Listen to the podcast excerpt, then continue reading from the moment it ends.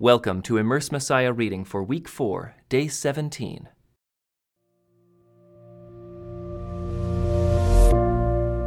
Immersed in Philemon. The believers in the city of Colossae, in modern day Turkey, first heard about Jesus from a man named Epaphras. Sometime during the years that Paul was based in Ephesus, he sent his associate Epaphras to Colossae, about a hundred miles east, to share the good news there and in the nearby cities of Laodicea and Hierapolis.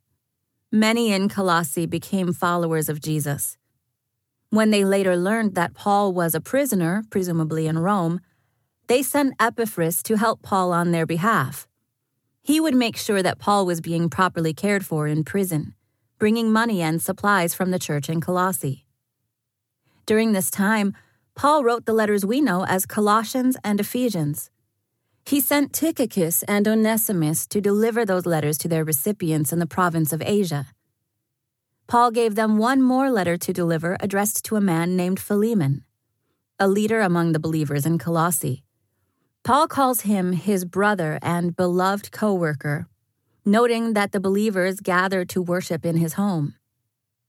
Philemon once had a slave who had betrayed his trust by running away, likely stealing money in the process.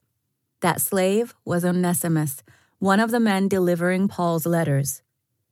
In this letter, Paul asks Philemon to forgive this slave, welcome him as a brother in Christ, and set him free. Onesimus is returning to Colossae as one of Paul's representatives. The runaway is about to see his owner again face to face. In his letter to Philemon, Paul explains that he has become a father in the faith to Onesimus. Just as Epaphras was helping Paul on behalf of the Colossians, Paul wants to keep Onesimus with him on behalf of Philemon. But given their history, Paul knows that he can't presume anything. So he sends Onesimus back to Colossae with Tychicus to seek reconciliation with Philemon. Paul uses a variety of strategies to persuade Philemon community encouragement. Paul addresses the letter to the whole church there. Sympathy. He mentions five times that he's in prison. Authority. I could demand it. Personal debt. You owe me your very soul. And most significantly, the creation of one new unified family in the Messiah. Even so, Paul is making a pretty audacious request. Philemon has the authority under Roman law to punish Onesimus severely. Runaway slaves were routinely killed by crucifixion. But Paul asks him to grant Onesimus freedom and to welcome him as a man and as a brother in the Lord, effectively as an equal. Notice that Paul is mirroring what Christ has done for us.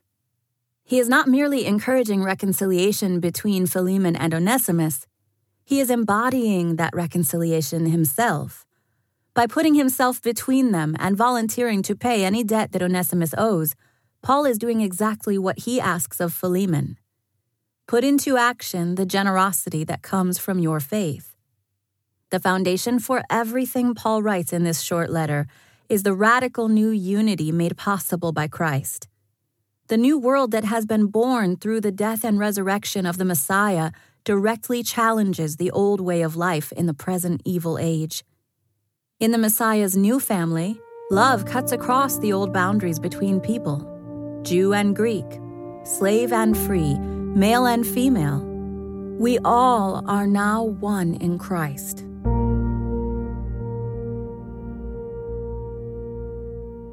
The Letter to Philemon. This letter is from Paul a prisoner for preaching the good news about Christ Jesus, and from our brother Timothy. I am writing to Philemon, our beloved co worker, and to our sister Apphia, and to our fellow soldier Archippus, and to the church that meets in your house. May God our Father and the Lord Jesus Christ give you grace and peace. I always thank my God when I pray for you, Philemon because I keep hearing about your faith in the Lord Jesus and your love for all of God's people. And I am praying that you will put into action the generosity that comes from your faith as you understand and experience all the good things we have in Christ. Your love has given me much joy and comfort, my brother, for your kindness has often refreshed the hearts of God's people. That is why I am boldly asking a favor of you. I could demand it in the name of Christ because it is the right thing for you to do, but because of our love, I prefer simply to ask you. Consider this as a request from me, Paul, an old man and now also a prisoner for the sake of Christ Jesus. I appeal to you to show kindness to my child, Onesimus. I became his father in the faith while here in prison. Onesimus hasn't been of much use to you in the past, but now he is very useful to both of us. I am sending him back to you, and with him comes my own heart. I wanted to keep him here with me while I am in these chains for preaching the good news, and he would have helped me on your behalf. But I didn't want to do anything without your consent. I wanted you to help because you are willing, not because you were forced. It seems you lost Onesimus for a little while so that you could have him back forever. He is no longer like a slave to you. He is more than a slave, for he is a beloved brother, especially to me. Now he will mean much more to you, both as a man and as a brother in the Lord. So if you consider me your partner, welcome him as you would welcome me. If he has wronged you in any way or owes you anything, charge it to me. I, Paul, write this with my own hand. I will repay it. And I won't mention that you owe me your very soul. Yes, my brother, please do me this favor for the Lord's sake. Give me this encouragement in Christ. I am confident as I write this letter that you will do what I ask and even more. One more thing. Please prepare a guest room for me for I am hoping that God will answer your prayers and let me return to you soon. Epaphras, my fellow prisoner in Christ Jesus, sends you his greetings. So do Mark, Aristarchus, Demas, and Luke, my co workers. May the grace of the Lord Jesus Christ be with your spirit.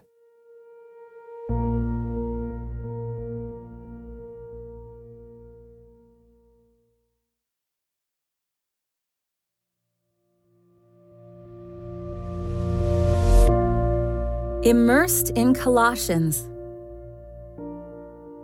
Why do you keep on following the rules of the world, such as don't handle, don't taste, don't touch? Such rules are mere human teachings about things that deteriorate as we use them.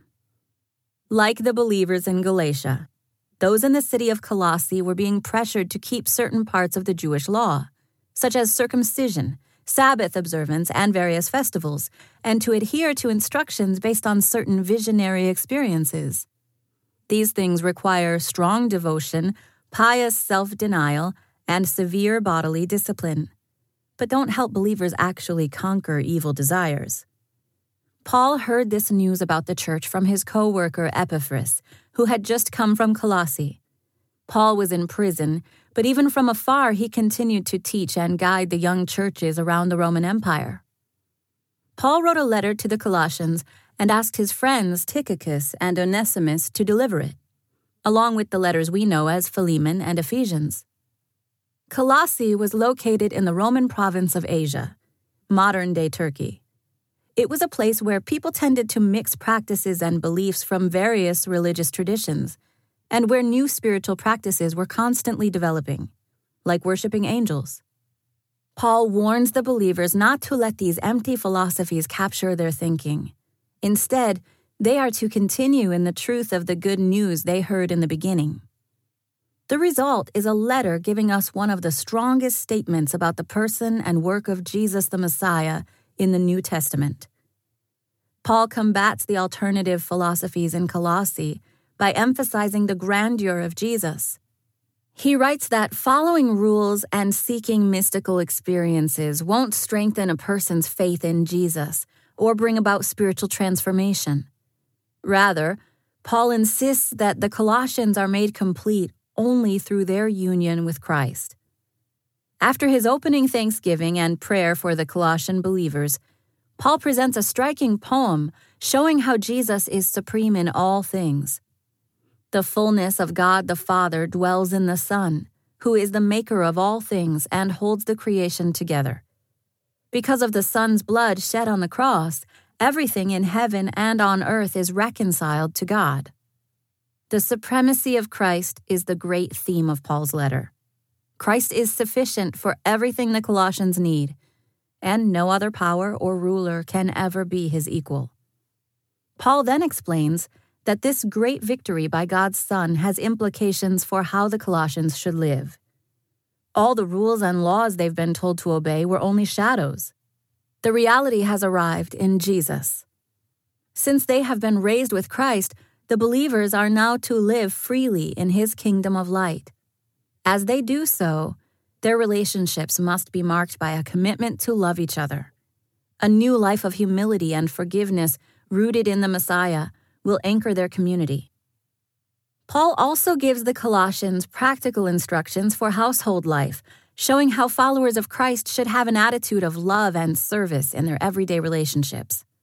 This includes how they relate to others within the human institutions in which they live. While these institutions won't always change overnight, God's people can move them closer to the ultimate goals of Christ's kingdom. At the end of the letter, we find specific instructions for the Colossians to share this letter with the nearby church in Laodicea and to read their letter in turn.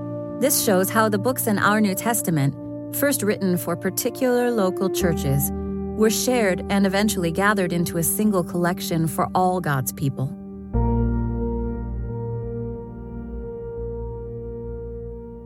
The letter to the Colossians. This letter is from Paul, chosen by the will of God to be an apostle of Christ Jesus, and from our brother Timothy. We are writing to God's holy people in the city of Colossae, who are faithful brothers and sisters in Christ. May God our Father give you grace and peace. We always pray for you, and we give thanks to God, the Father of our Lord Jesus Christ. For we have heard of your faith in Christ Jesus, and your love for all of God's people, which come from your confident hope of what God has reserved for you in heaven.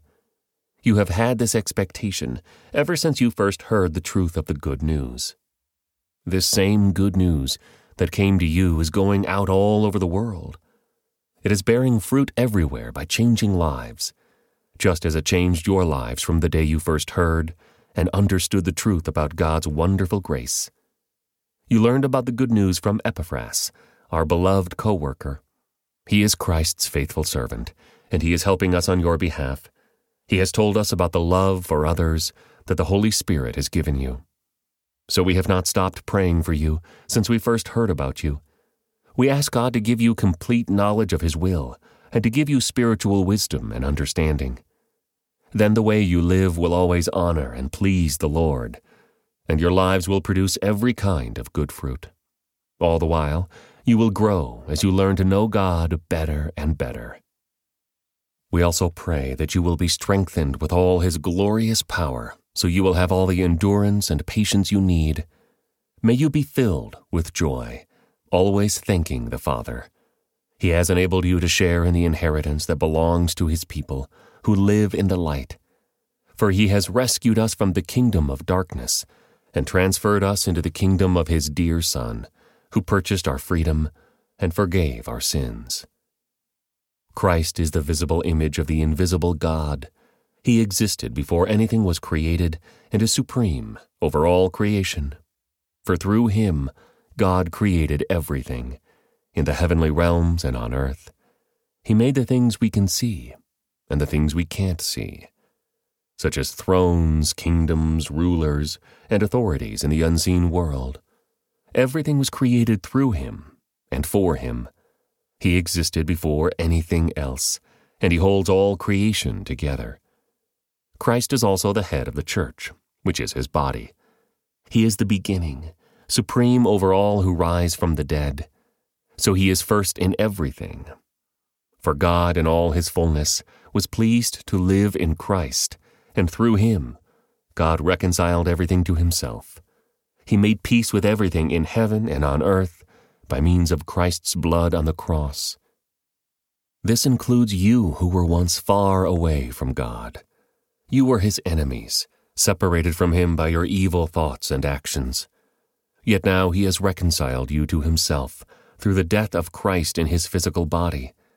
As a result, he has brought you into his own presence, and you are holy and blameless as you stand before him without a single fault. But you must continue to believe this truth and stand firmly in it.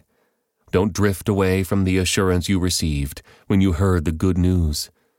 The good news has been preached all over the world, and I, Paul, have been appointed as God's servant to proclaim it. I am glad when I suffer for you in my body, for I am participating in the sufferings of Christ that continue for his body, the church. God has given me the responsibility of serving his church by proclaiming his entire message to you. This message was kept secret for centuries and generations past, but now it has been revealed to God's people. For God wanted them to know that the riches and glory of Christ are for you Gentiles too. And this is the secret Christ lives in you. This gives you assurance of sharing his glory. So we tell others about Christ, warning everyone and teaching everyone with all the wisdom God has given us. We want to present them to God, perfect in their relationship to Christ. That's why I work and struggle so hard depending on Christ's mighty power that works within me. I want you to know how much I have agonized for you and for the church at Laodicea, and for many other believers who have never met me personally. I want them to be encouraged and knit together by strong ties of love. I want them to have complete confidence that they understand God's mysterious plan, which is Christ Himself in him lie hidden all the treasures of wisdom and knowledge. I am telling you this, so no one will deceive you with well crafted arguments. For though I am far away from you, my heart is with you. And I rejoice that you are living as you should, and that your faith in Christ is strong. And now, just as you accepted Christ Jesus as your Lord, you must continue to follow him let your roots grow down into Him, and let your lives be built on Him. Then your faith will grow strong in the truth you were taught, and you will overflow with thankfulness. Don't let anyone capture you with empty philosophies and high sounding nonsense that come from human thinking and from the spiritual powers of this world, rather than from Christ. For in Christ lives all the fullness of God in a human body so you also are complete through your union with Christ, who is the head over every ruler and authority. When you came to Christ, you were circumcised, but not by a physical procedure. Christ performed a spiritual circumcision, the cutting away of your sinful nature.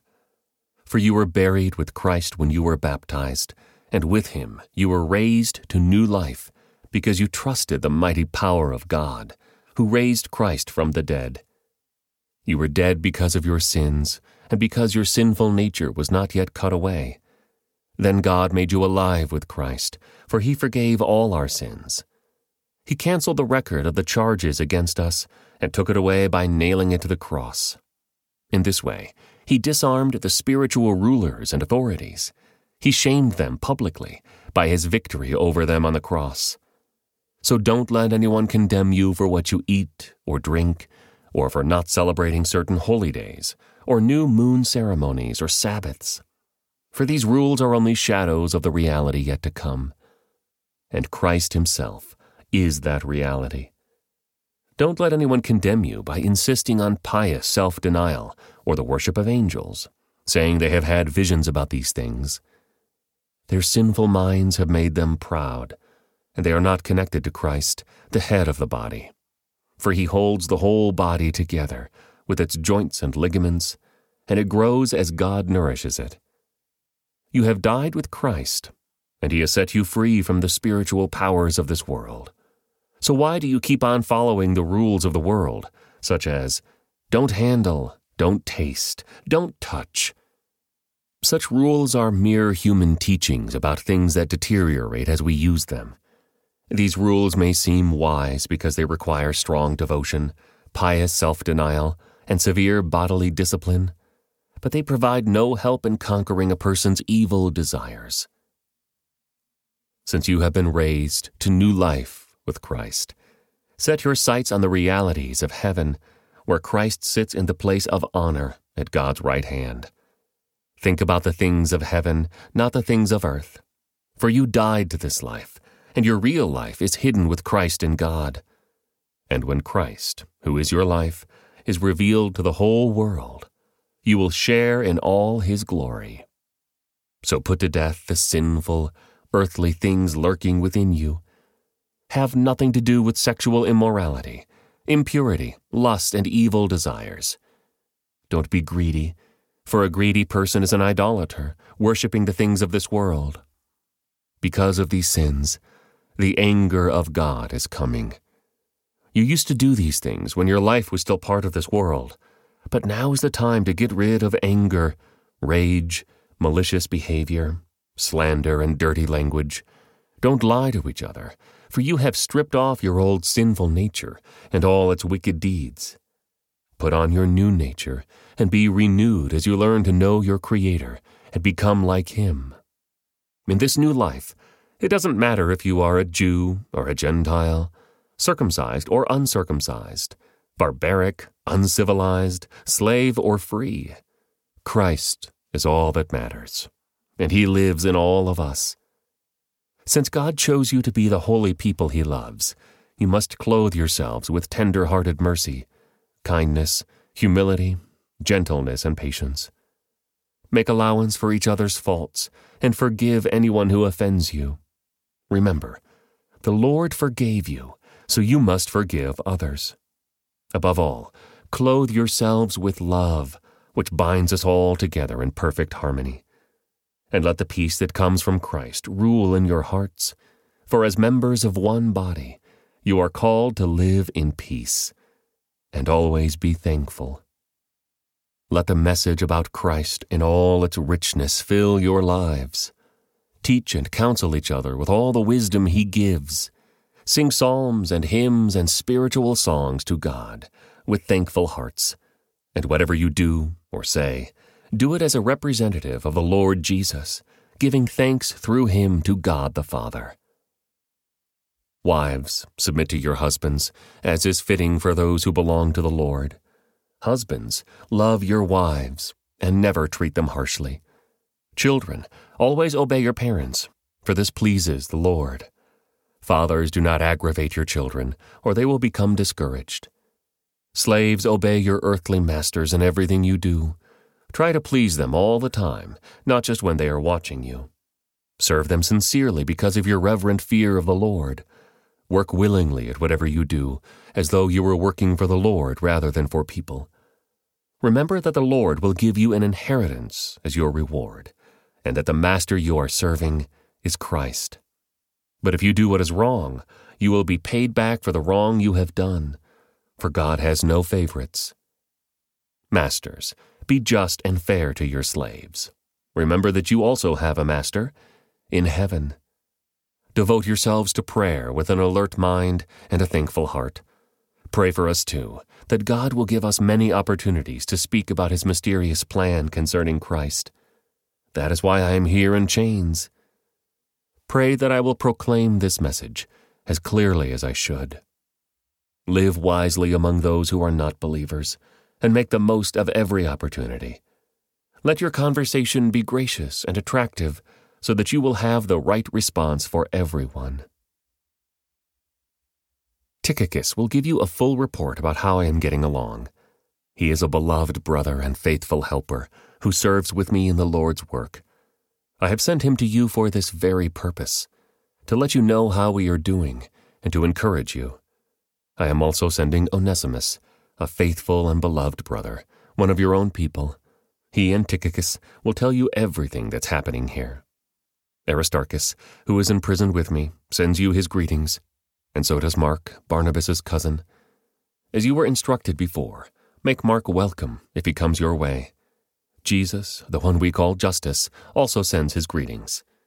These are the only Jewish believers among my co workers. They are working with me here for the kingdom of God. And what a comfort they have been. Epaphras, a member of your own fellowship and a servant of Christ Jesus, sends you his greetings. He always prays earnestly for you, asking God to make you strong and perfect. fully confident that you are following the whole will of God. I can assure you that he prays hard for you, and also for the believers in Laodicea and Hierapolis. Luke, the beloved doctor, sends his greetings, and so does Demas.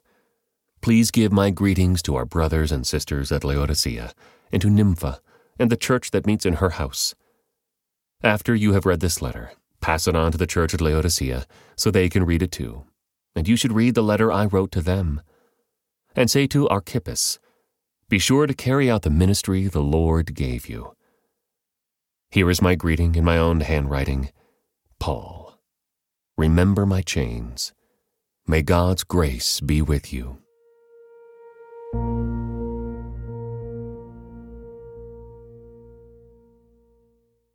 This concludes today's Immerse Reading Experience. Thank you for joining us.